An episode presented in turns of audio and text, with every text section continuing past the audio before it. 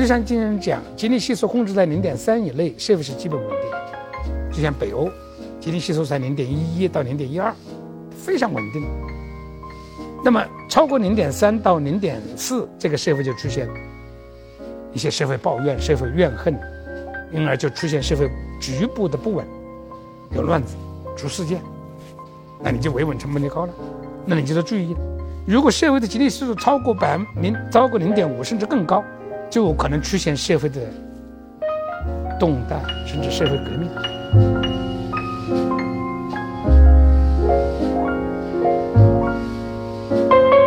后来我就经常跟他们讲，我说伦理学是穷人的学问。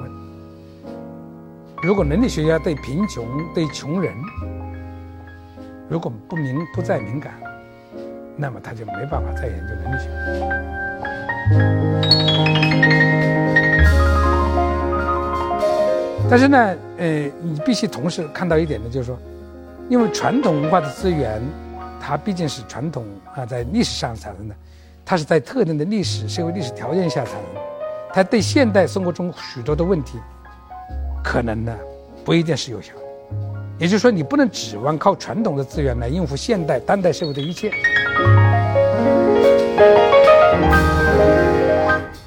听众朋友您好，欢迎您收听人文清华播客。我是清华大学新闻与传播学院教授张小琴。本期您将听到的是我与清华大学哲学系教授万俊仁先生的对谈。万教授主要研究领域是伦理学和政治哲学，他是教育部长江学者特聘教授、中国伦理学会会长，迄今已经出版了学术专著十八部，译著二十多部，先后荣获金岳霖学术奖。等多种奖项和荣誉。由金岳霖先生开创的清华哲学系，是中国最早建立的大学哲学系之一，有着悠久的历史传统。一九九九年，万俊仁教授受聘从北大来到清华，几乎从零开始重新恢复组建清华哲学系。二十年的努力，让清华哲学系重新走向世界一流。本期节目就包含这段时间的一些精彩故事，祝您收听愉快。咱们回到这个，呃，一九九九年您到清华来的时候啊，嗯，您是九九年受聘到清华大学来组建这个呃筹建哲学系是吧？对。当时也发生了很多故事嘛，有很多人去，就是在你邀请您过来的过程当中。对，这个。我开始，你知道这个，九八年底下，这个清华这边就有人找我。我开始没有太认真，说实话。后来有一天呢，突然就接到电话，说这个，咱清华校长、书记啊，请我吃饭。哎，我说我说这啥咋回事呢？我我说这个事咱还没仔细谈。他说你你现在吃个饭吗？老王老师、万教授，你来吃个，来不来无所谓嘛，吃个饭都可以。我说那好吧，吃饭。我是有诗人气质的一个人，不一定，而且我对于自己在哪儿工作，倒不一定很太在意。所以当时吃了饭了以后，我我我就给校长提了三个问题。哎，其实现在想到这三个问题，其实还很有意思。呃，我看能得到什么样的答案，再能做决定。呃，但是提的第一个问题就是说，你清华是线性体制办文科还是？综合性体制办文科，对吧？这个因为在我的理解中，呃，院系调整以后，清华就是个工科学校。在十一个学科门类中，它只有工学，连理学都不好，你知道吧？清华的理学都为什么北大的数学系那么强呢？都是清华合并过去的，包括丁校长他们本人人都是清华过去。他们说当然是综合性，说八十年代末恢复理科，九十年代后期开始恢复文科。这第一个问题，哎，我说第二个问题，你是建哲学所还是建哲学系，对吧？哎，他说这有什么区别呢？我说建个所，我用不着来，对吧？这个所在哪儿啊？我都可以建，我在北大我也可以再建个所，而北大有外哲所，嗯，因为一个完整的教学科研单位，它也必须有系，对吧？它涉及到你招不招本科的问题，那就是这个问题，我觉得王道中校长有一句话。令人深刻。他说：“这个，他考察了很多国际学校，他觉得有两个学科是经典的，对于理工科来说，数学最经典；对于文科来说是哲学。这个回答当时让我有点目瞪口呆，因为即使北大的校长也没有这样的理解，这是最经典的学科理解，对吧？王大中校长这句话打动了你，这个这个让我非常意外。一直到今天，我也应该承认，我仔细想是什么原因让我做出了呃离开北大来清华的决定？我觉得就是这句话是最关键的。所以第三个问题我就接着问了。哎，我说，那你让我来做哲学系，我又没有人事权。但是校长呢非常智慧，说这个人事问题书记管，就让贺书记，但是贺美英书记，然后贺书记回答我。那贺书记说这个是呃非常的智慧的一种一种。他说：“万教授，我不能保证来清华哲学系工作的人都是都你想要来的人，那请到清华哲学系的都能来，这我没法保证。”但是我可以保证，来清华哲学系工作的每一个老师，都是经过你同意的。哎，我觉得这个回答就基本上是 OK 的。诗人气质就是非常麻烦的事情，就是一激动，一点到我们的眼泪吧，我就把那酒杯拿就干杯了。嗯，干杯就表示同意了。那干杯，我说那行，我考虑。等回去的时候，我就说，我觉得我自己是不是太冒失了？对了，回去的路上，我那时候有车。然后你坐在车上一边开车一边想说这怎么回事呢？这个我怎么就这么答应人家呢？也没有提任何条件，我没提一个自己条。回来以后我说我这怎么办呢？然后但是呢，我做了一个决定，就是说向我的导师，向张先生，向我最好的朋友，就是陈来教授。但是我们我是北大哲学系啊，我们俩是最好的朋友。那我当时现在我就跟他们三个人哲学意见，说清华让我过去，这么这么回事？你说我过去还是不过去？但我的导师坚决反对。虽然呢，清华是他的母校，他觉得他培养了十多个研究生弟子，就留了我一个人在身边，所以他不反对我去。他说：“你必须先走，我没有留，就留你一个人。我都八十几了，你跑到哪儿去？啊，这个给我的我就犹豫。然后我就问张大年先生呢，张先生说是我向清华方面推荐的。哎呀，我才知道那时候清华有一个文科。”福建领导小组，这个组长是张德年先生，他是清华的老清华，他对母校是一片热情。然后呢，我就在第三个人就问陈来江，陈来说：“你给我一个星期。”他的意思是说，我跟你到北大各部门问问，对吧？看你是离开好还是到北大好。好了一个星期之后呢，他就说：“一半一半，走有走的好处，不走有不走的好处。”那那他就是。所以，但是一个人反对，一个人支持，一个人一半一半。呃，但是我这个我总觉得男子汉嘛，说话得算数。我当时来做了两个计划，一个是清华文科福建计划，对吧？还清华啊哲学系的福建计划，干了一年。那一年我就到处跑，清华给了我足够的自由度和足够的资源，嗯，是吧？比如说我当时引进人呢，我当时感到很意外，你要引进一个教授。你可以先把他和他的爱人，甚至他的孩子，一家请到清华先住一个星期，往返机票都我们掏。哎呦，我觉得这全国大概只有清华这么干，对吧？让他体验一个星期的清华，然后那时候给我的这，所以我那时候有个外号，就是叫挖爷，到处挖人，天天就在外面找人。那从一个嗯，你来是筹建嘛，哈，就是等于说从一张白纸。到现在成为一个呃完整建制的这样一个戏，中间也经过了很多困难，是吧？困难非常困难。一个最大的困难，比如说，你要完整建制，你得先说有博士有博士点，有一级学科博士授权，嗯，对吧？那当时这个教育部的评论那个那个评价体系是不允许的。实际上我用了五年时间，就一直到博士后流动站，你知道吧？所以清华的哲学博士后流动站。是清华两个最早的文科博士后流动站，哲学是最早，这你可能想，所以很多哲学界的人呢，就是人大有一个呃有一个有一个副校长就说，说这个清华哲学系的崛起是一个奇迹，这是个奇迹，因为你五年之内把它搞得从招本科到博士呃一级学科到博一级学科博士点到博士后流动站，所以建体制上我把它完了，对不对？我但是那是我跟你说，那我真是拼命。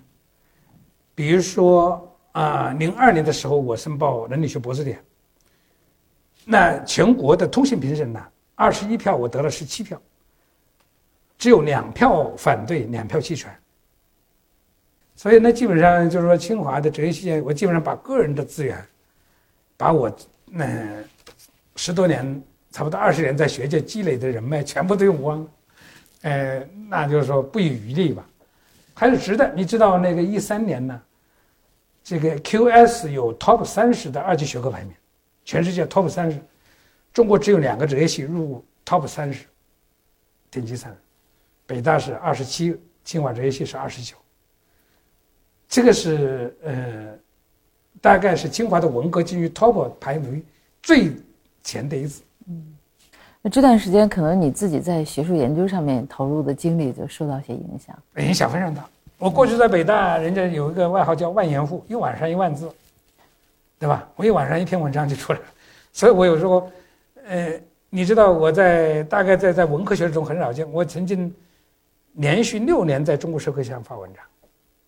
一年一篇，有时候有一年还两篇，嗯，这基本上没有人能做得到，所以我是很能写，很能干，创造力很。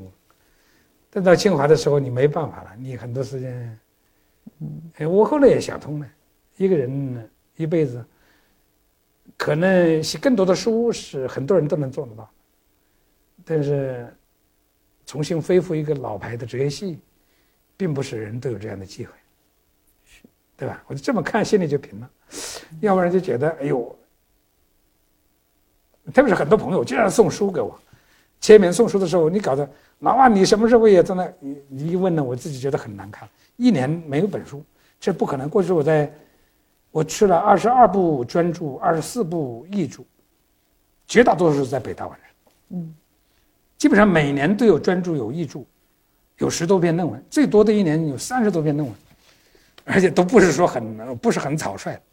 在你们复建清华哲学系的时候，有有一些有意识的恢复一些传统吗？对呀，嗯，因为清华哲学系过去是最好最好的两个哲学系之一。嗯，我给欧洲评论写过一篇文章，其实就就北大和清华两个最古老的哲学系写的写的中国现代社会的知识，从知识社会学讨探讨大学的知识生产，写个这这篇文章，这是 SCI 的刊物。那你觉得它的传统当中的精髓是什么？呃，清华哲学系你知道，它有很多开创性的东西，比如哲学的二级学科逻辑学，嗯，是金先生开创的。在清华哲学系开创逻辑学之前，中国人不知道逻辑学是什么，所以我们恢复呃哲学系的时候，逻辑学是我们着重恢复的这个传统，因为这是涉及到我们的传统。然后中国哲学，呃，包括伦理学，最早吴宓先生开道德讲道德哲学在清华国学院。所以我们呃，本着有所为有所不为嘛，因为你规模赶不上人家，你不可能每个学科都赶。所以在哲学史我方面，中哲西哲史方面，我们就放弃一些。就是当年呃，在您恢复这个哲学系的时候啊，在您筹建这个哲学系系的时候，您对清华哲学系的传统，就它的这个道统是怎么判断的？然后如何去继承它？对，我认为它是实际上呢，老清华的哲学系是非常非常国际化。嗯，所以，但是，呃，它是清华所谓清华学派里面的一个重要组成部分。过去有人比较清华哲学系和北大哲学系，北大哲学系重视，讲哲学史；清华哲学系是都有体系，能创立体，冯友兰的心理学体系，包括金岳霖、呃林先生的道论体系，他们自己都能够创立体系，就是说能够有创立自己哲学的哲学家。嗯。这是他的优良传统，所以但是在全世界影响都非常大。罗素啊、杜威来讲课，那都是基本上首先都到清华哲学系。三十年代，这些欧美的哲学大家来都要。我写过好多文章，在读书上写个血统啊、学术谱系啊，写个类似这样的文章，就是包括我编的清华文史哲谱系，都是一种血统的。呃，一个是恢复它的很好的传统，比如说。他重视论，重视创造性，就是理论创新。这个我们的，比如逻辑学这个学科，我们今天清华的逻辑学在全国应该是已经走在前面。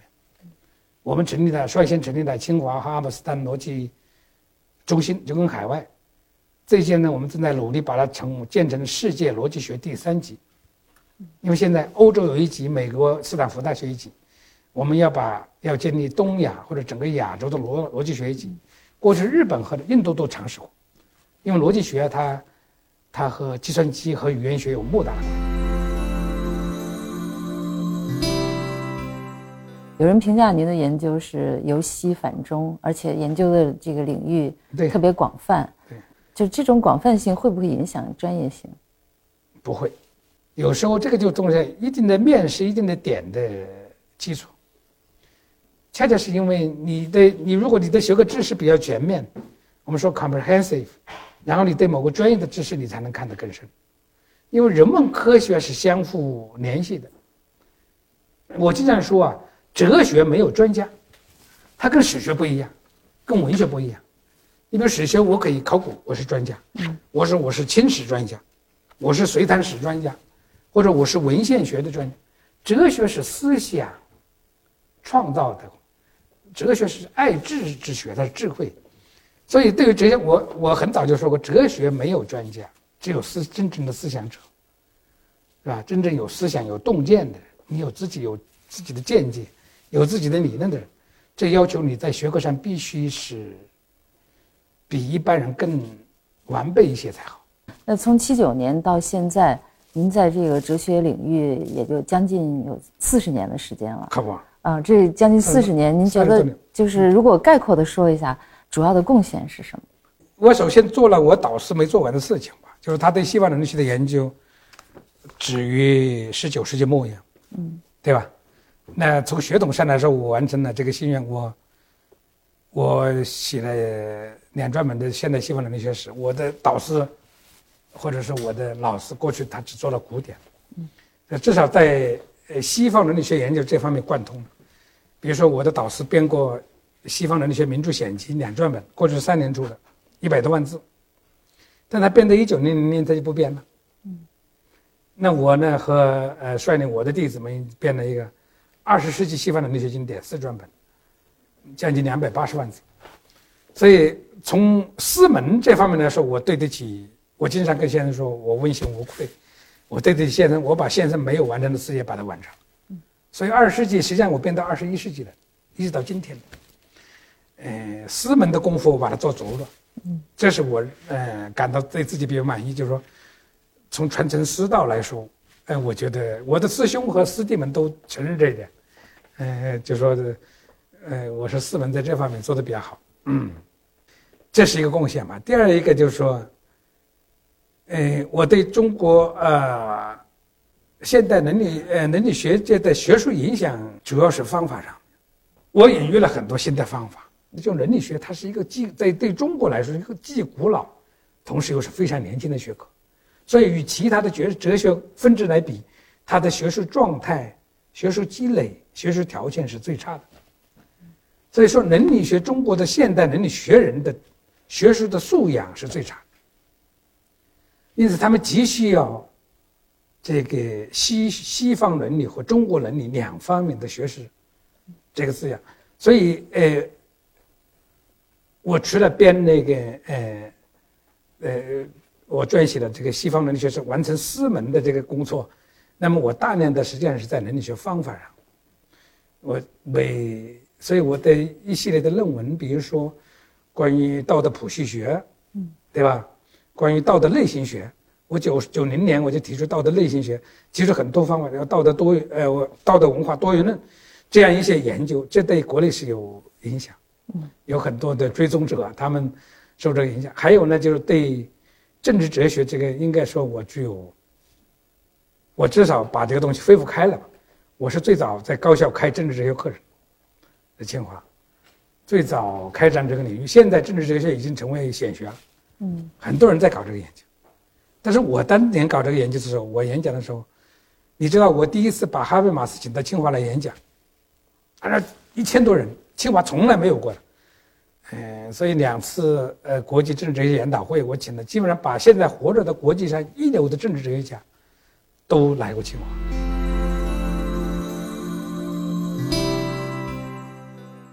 虽然说人心都是有它的这两面哈，但是我们还是依然可以看到，在某些区域，呃，向善的人更多一些；在某些区域向恶的人更多一些，或者在某一个时期向恶的人更多一些，在某一个时期向善的人更多一些。这就是社会的道德状况，嗯，或者道德环境，对吧？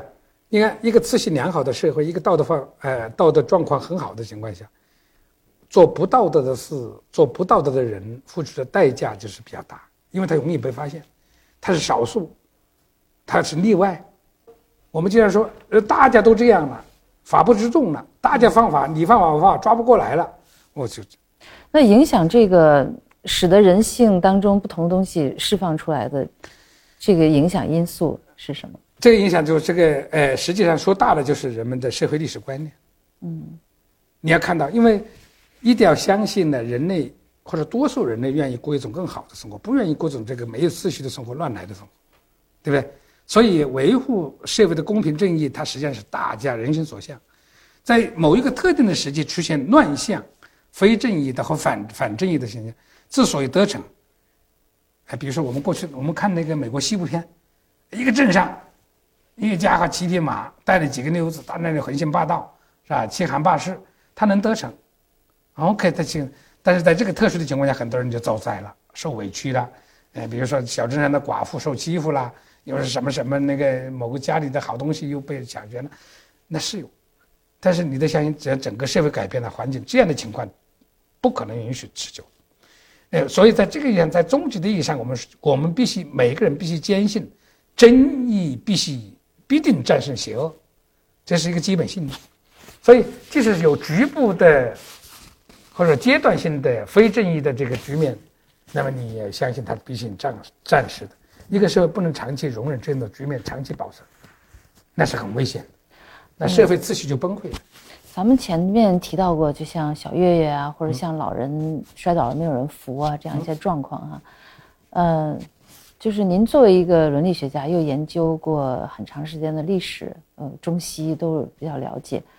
就是中国目前中国社会目前的这个正义所实现的状况，是不是一个比较严峻的状态？现在目前就是，呃，社会正义实现的程度偏低，社会的秩序不太好，比较紊乱，局部的紊乱经常发生，所以维稳社会维稳的成本非常高，这也可以证明我们的社会比较脆弱，嗯，对不对？呃，一个秩序良好的社会。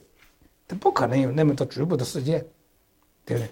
人们之所以这个，就是因为有怨恨、有抱怨。为什么抱怨什么？你抱怨自己受到不公正的对待，对不对？所以这些问题都要解决。还有呢，就是在一个社会快速发展、财富急剧增加的一个时一个国家或者是一个历史时期，往往实力主义的价值观念容易支配人们的行动。所以，像奢侈、嫉妒。呃，聚敛财富，或者说羡慕富裕，这个东西成为社会的主流。那反过来呢，正义、道义这些东西都被会受到削弱。所以，这是我经常说，我们的问题是社会转型过程中，是社会改革过程中的问题。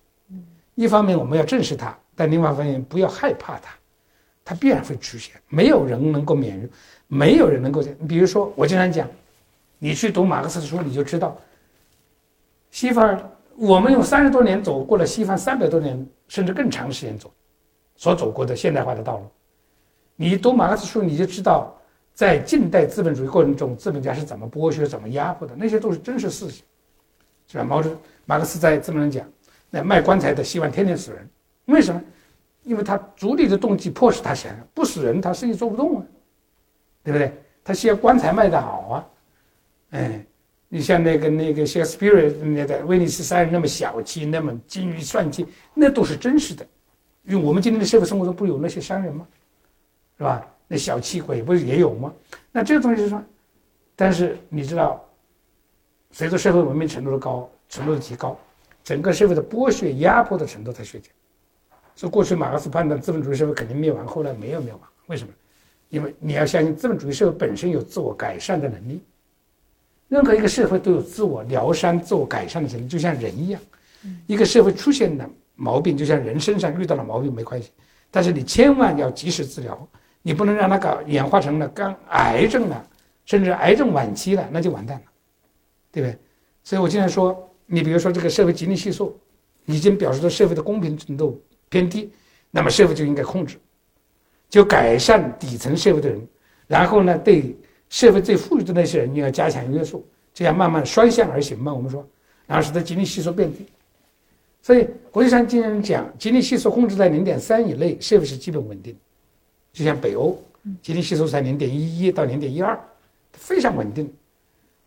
那么超过零点三到零点四，这个社会就出现一些社会抱怨、社会怨恨，因而就出现社会局部的不稳，有乱子、出事件。嗯，那你就维稳成本就高了，那你就要注意，如果社会的吉尼系数超过百分零，超过零点五甚至更高。就可能出现社会的动荡，甚至社会革命。中国，你读三千年中国历史，每一次农民起义是什么？那些没办法，没法活了。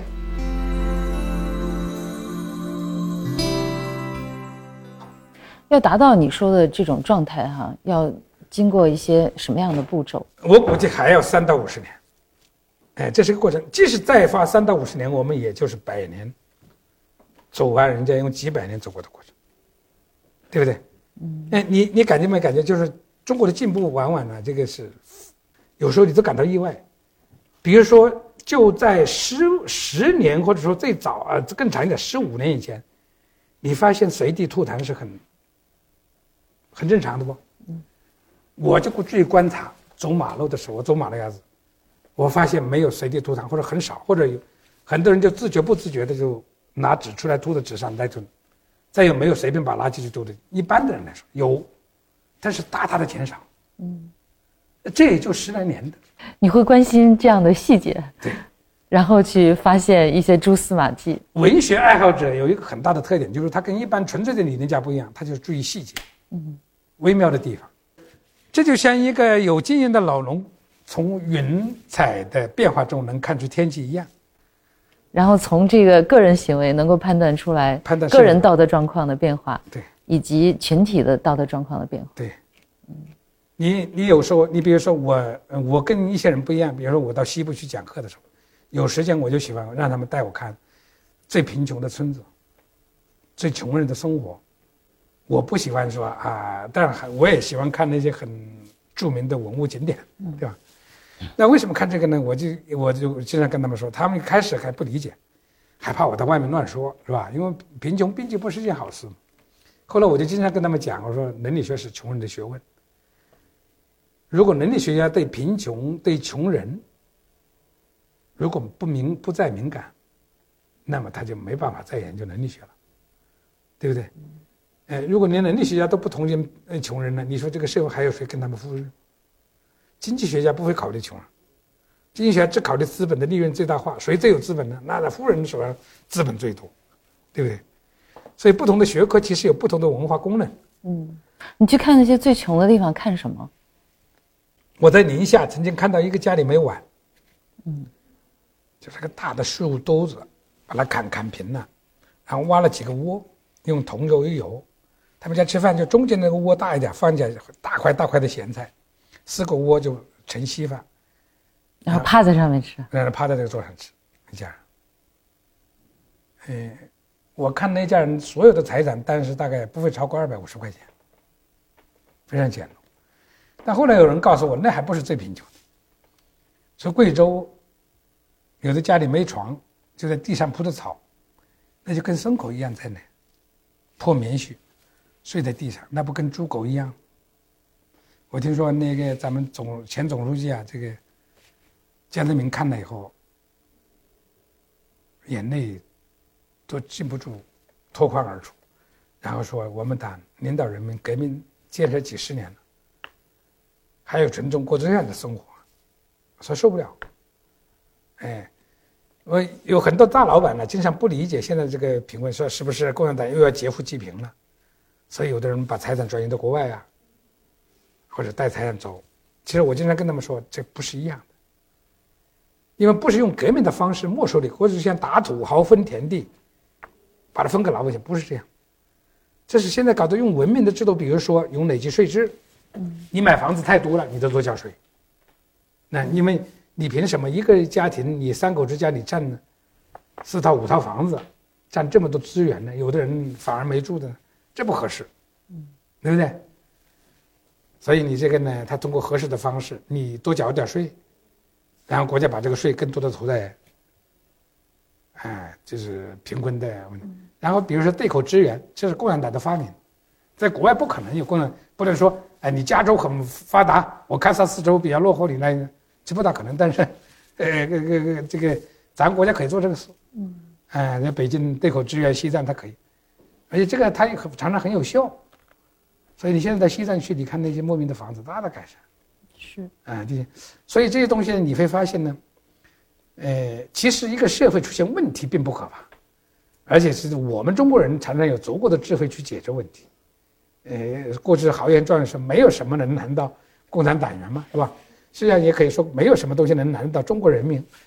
他关键是说你要正视这个问题，当一个问题出现正视的时候嘛，过去吐痰的问题抓一抓，哎，不吐了，对不对？生态问题，你比如说北京，我觉得今年的北京的气候就比往年好，明显的变化。比如说三月天的风沙天，我觉得我觉得就大概有一两天稍微严重一些。过去我在北大读书的时候，我告诉你，我还是带过你们女孩子纱巾的。你们一洗澡到公共洗洗澡堂洗澡，你再回到宿舍，刮大风的时候，你不搭那个东西，马上那个头又是又是，是吧？到处都是都是沙子，睡在床上都不舒服。就你去看那些最贫穷的地方。嗯，是想，目的是什么呢？目的是私人性的，因为一个人呢，有时候啊，特别对于一个理论家来说，他最容易失去的是一种感性的东西。情感上，他对某些东西不再敏感。那么，为了你自己，有时候你在保持一种敏感，你得看看，你得知道，你知道，呃，特别是随着自己的这个，比如说，你你的角色、你的社会身份、你的名誉的越来越提高。我发现我接触的人都是富人，都是名人，都这样的人，对吧？好不好？当然很好，很 happy。但是，我觉得我的理论，如果说如果这种感觉特别多了以后，它肯定就会出现明显的缺陷，会影响到你的判断。对。我的感觉就是，现在的中国到底怎么样？我要看最富的，也看最穷的人。嗯，实际上，有的人有这样的感觉。你比如说我们。很多学者有这种自觉，像一定要去看嘛，因为你看一些数字啊，或者是看一些报道啊，这个也可以得到。这不一样，嗯，这就不一样的，就是说你你有很多数字，它实际上太冷酷了，你看你一种感觉很久，你一辈子都可能忘不了。你比如说那个那个呃，我们曾经呢有一些环保主义者，一般到内蒙古的一个村子，这个村子二十年前呢绿水青山。啊，参天大树郁郁葱葱，现在呢，这个沙已经埋到窗户底下了。那但是我们就说呢，说你为什么要砍呢？你不砍，你看那多不好。结果你知道，这个村民们就说了一句话，说你们是北京来的，站着说话不腰疼。你们到这里住一年不砍一棵树，我到北京跟你换位置住一年。如果你们这一年没砍一个树，你们活下来了，明年我也不砍。这意思是什么意思呢？就是国家早要意识到这个问题，应该给他们供煤。因为在冬天呢，在口子外面呢，天寒地冻的冬天漫长，它不不可能，因为人口增长的相对快了一点，对不对？北方的森林它增长本身比较缓慢，反正能活下来就不容易。那它要过寒冬，它这个烧啊，它都砍不完了。人口增长快，在这个东西，在这个。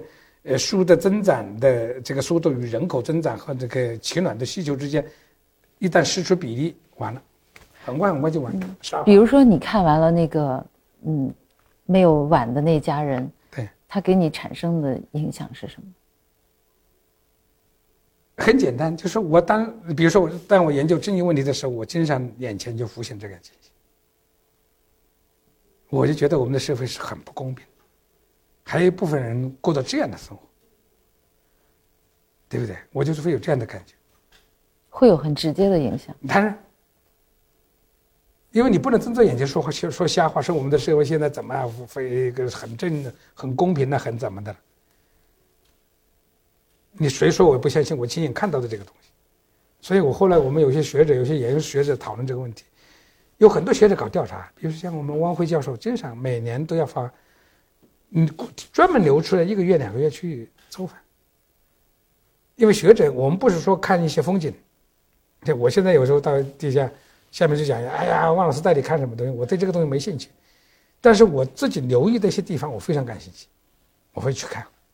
嗯，比如我到西安，我去，比如说两年、三年如果没去的话，第四年去，我肯定要看兵马俑。即使看过它，我还想看一下。这就是个爱好，可能跟人跟人不一样的。嗯嗯。有时候我会到城墙上跑一跑，很有意思。现在的城墙弄得比较早。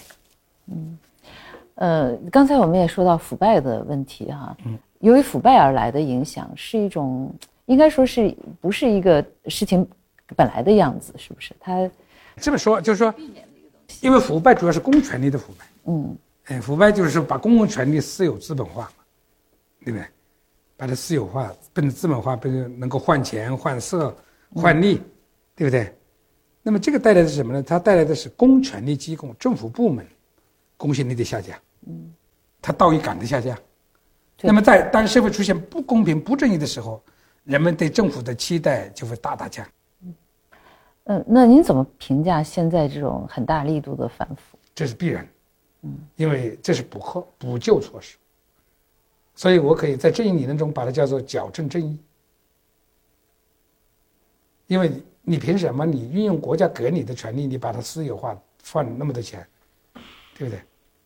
所以必须要制止，腐败不制止是不可能的，对吧？很难说一个国家的文明或者道德、道义、正义能够在腐败的政治环境中能够实现这个，更不可能。嗯。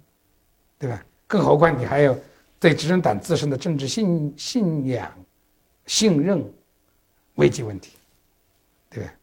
呃，我看到您在一些文章里边也提到过，中国目前是一个制度供应匮乏的国家。对，为什么会这样说？因为就是有很多方面没有制定过，呃，还没制度没有制定起来，还不完善嘛。嗯，你知道很多地方不完善，对不对？你比如说。慈善公益法到最近才完善，过去是很不，我们国家很很荒谬的，一个慈善家给学校捐钱，那还要交相应的税，那国外是缴你捐捐资给教育、捐资给公益，你是免税，政府你应该是鼓励一套制度，应该鼓励人们去做慈善公益。我们过去是惩罚性的，你捐钱给清华大学捐闭馆，哦，你另外还捐，还还还得交笔税，那谁还要捐给你啊？我说答应给你赚个亿，实际上我要赚一千三百多万，那收不了啊！一亿三千多万，那你说他收得了吗？对不对？所以啊，现在你看这个慈善公益计划，它就有很多东西有做根本的调整。你一个社会鼓励，因为慈善公益啊是呃，列宁先生说的，是第三次分配，第一次市场分配，市场本身靠靠能力、靠机遇、靠幸运；第二次是政府分配，通过税收调制，对不对？然后呢，改变。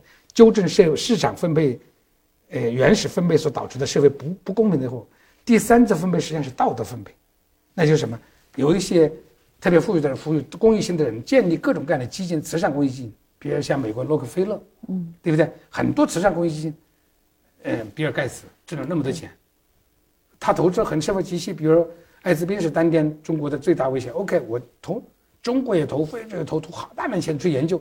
一定要尽快攻克，你我不惜成本的研究。还有呢，你非洲啊，那就我跟你建立扶贫基金，然后都这样，对吧？所以这个也是什么呢？就是人类自我救赎。你会发现，你看有一种，他们说是有一种什么动物啊，是猴啊，是什么？就是说很多猴子迁徙，如果有一个残疾猴不走的话，这所有的猴子都不走，一定要等它把它的伤疗养好了，大家集体出逃。蚂蚁就有这样的问题，就比如一个蚂蚁受了伤。会有几只蚂蚁扑上来，把它架走，你知道吗？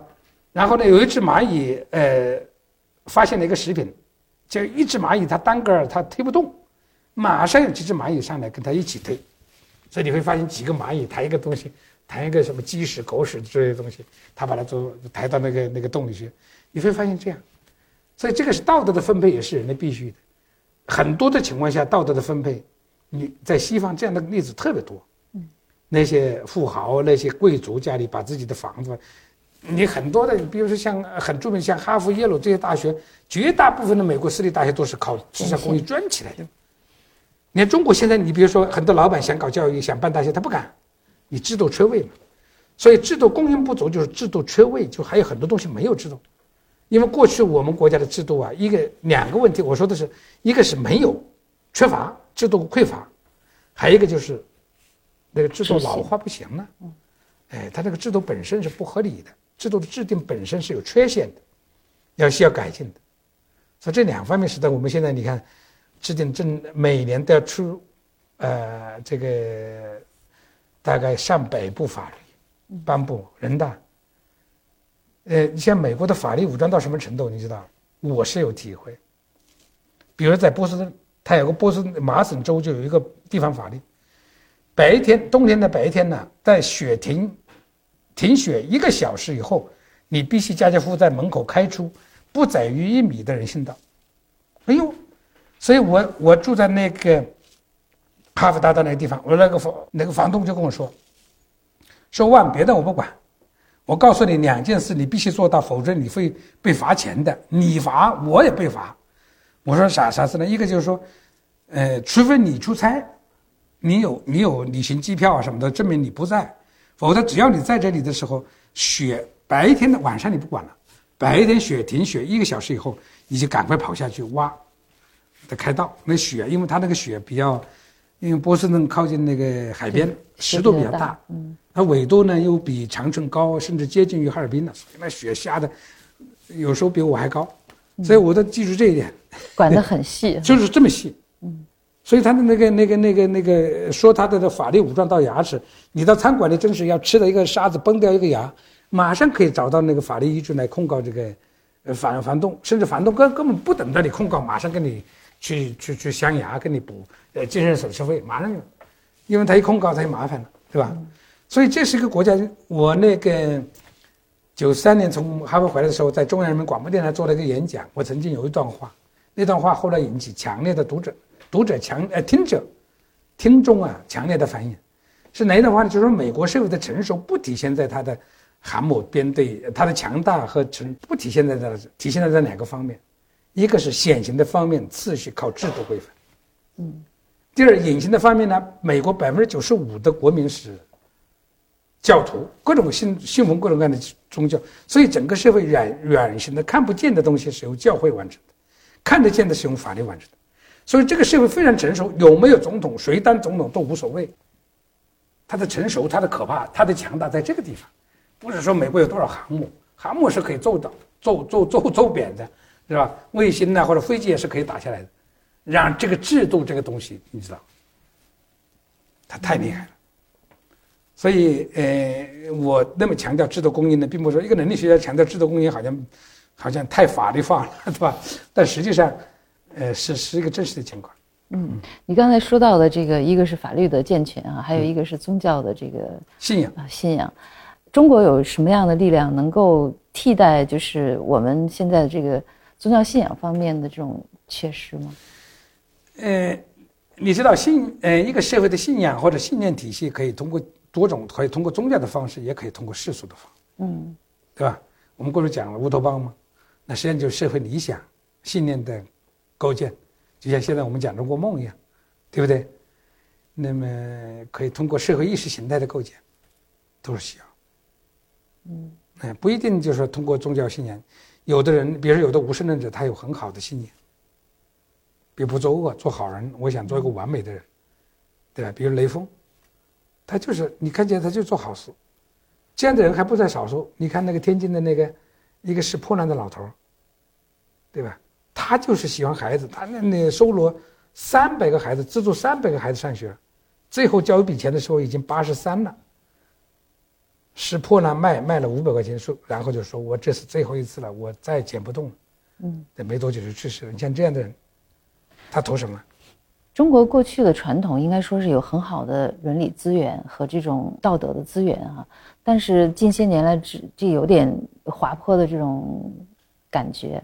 就这个资源后面，你觉得还是会延续的？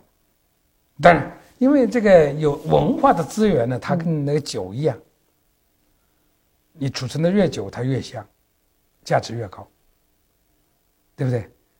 但是呢，呃，你必须同时看到一点呢，就是说，因为传统文化的资源，它毕竟是传统啊，在历史上产生的，它是在特定的历史社会历史条件下产生，它对现代生活中许多的问题，可能呢不一定是有效的。也就是说，你不能指望靠传统的资源来应付现代当代社会的一切。我举一个最极端的例子，比如同性恋的问题。我们的传统文化可是从来不谈这个东西，而把这个很忌讳。但在现在文明的社会，大家承认这是一个 OK 的事情。所以，那你不能够，你不能说，你既不能简单的指着这个现象，也不可能从传统的文化资源中找出的东西，所谓道德能力资源来调理这个问题，你找不着，那怎么办呢？我们当代人还要有当代人的创造，所以这个资源的问题就像你的存款一样，一个人不能指望天天发存款过日子，你还得自己挣点钱，否则存款总有一天用完的时候。您也研究这个国外，也研究中国哈，就是这个正义的概念，在国内和在国外的，呃，这个概念上面有区别吗？现在应该不会有区别。嗯，我们是说存在古今区别。但在正义这样的基本的价值概念上，好像中西之间应该没有差别。如果说就您现在研究正义哈这个理论，就没有例外的那种绝对正义的世界的出现，嗯，这是您的理想吗？嗯，你可以说这，但是我呢，我我是个比较理性的人，我想，嗯，这个不可能出现这种啊纯之又纯的绝对正义的社会，对不对？因为正义总是相对的，公平也是相对的。即使到了呃马克思说的共产主义社会，物质财富空前丰富，人们可以按照按需索取索取，对不对？想要什么什么，就像呃马克思说的，嗯，上午钓鱼，下午打猎，晚上开批判会，哎，都可以，你可以设想的。但即使那样，也可能出现社会不公平，对吧？因为人的，呃，你知道生生来实际上就是不平。当我们说人生来平等的时候，是一种。政治信念，就像罗素说：“人生来平等，但无处不在枷锁；生来自由，无处不在枷锁，对吧？”你可以说生来自由，但不能说生来平等。生来平等是一种假定，是人权理论的天赋人权的假定。就说我们作为呃呃这个生命没生命没有贵贱高下之分，大家都是平等，在这上人格尊严是平等。但是我们的生活中间的平等。却一定是不是鲜艳的，不是在经验之前，一定是在日常的经验生活中才开始。嗯所以，我当然有一个美好的愿望，但我不会，哎，我不会简单的说去想象有那么一个纯粹的社会，不可能。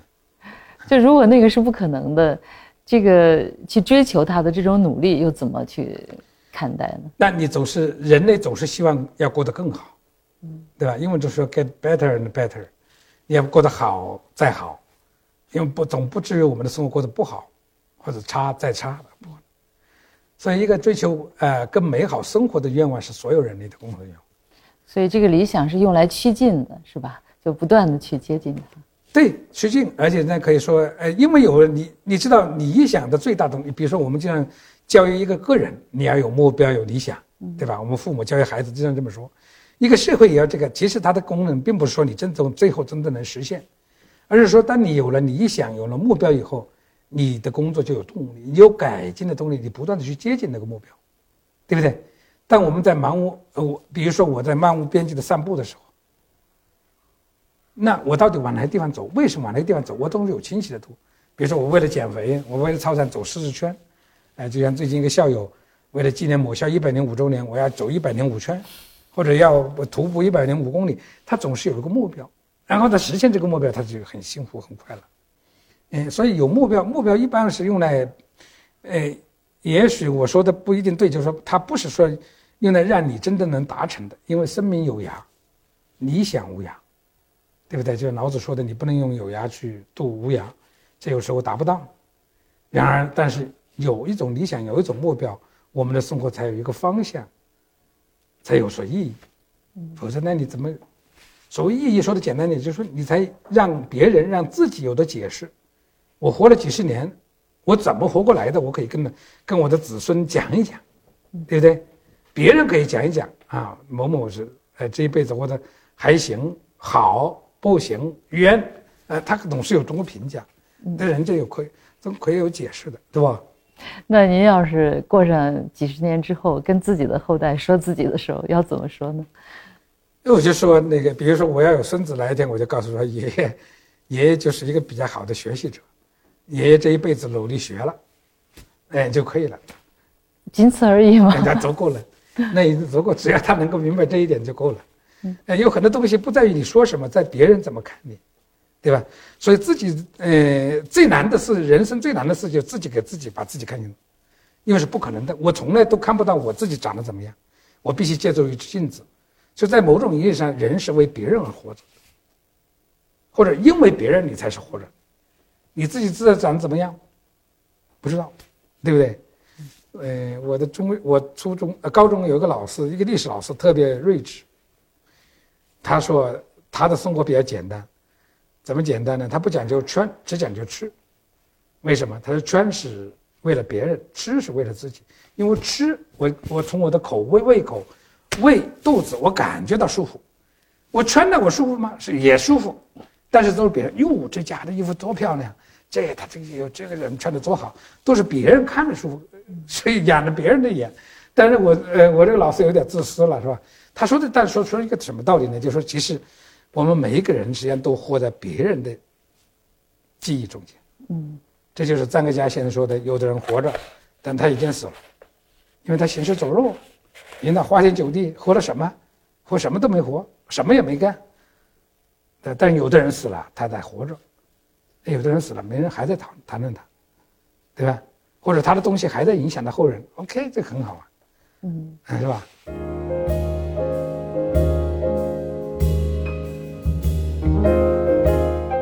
本期播客内容到这里就结束了，感谢您的收听。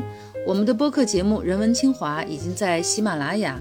小宇宙 APP 等各大播客平台上线了，欢迎大家订阅收听，谢谢大家，咱们下期节目再见。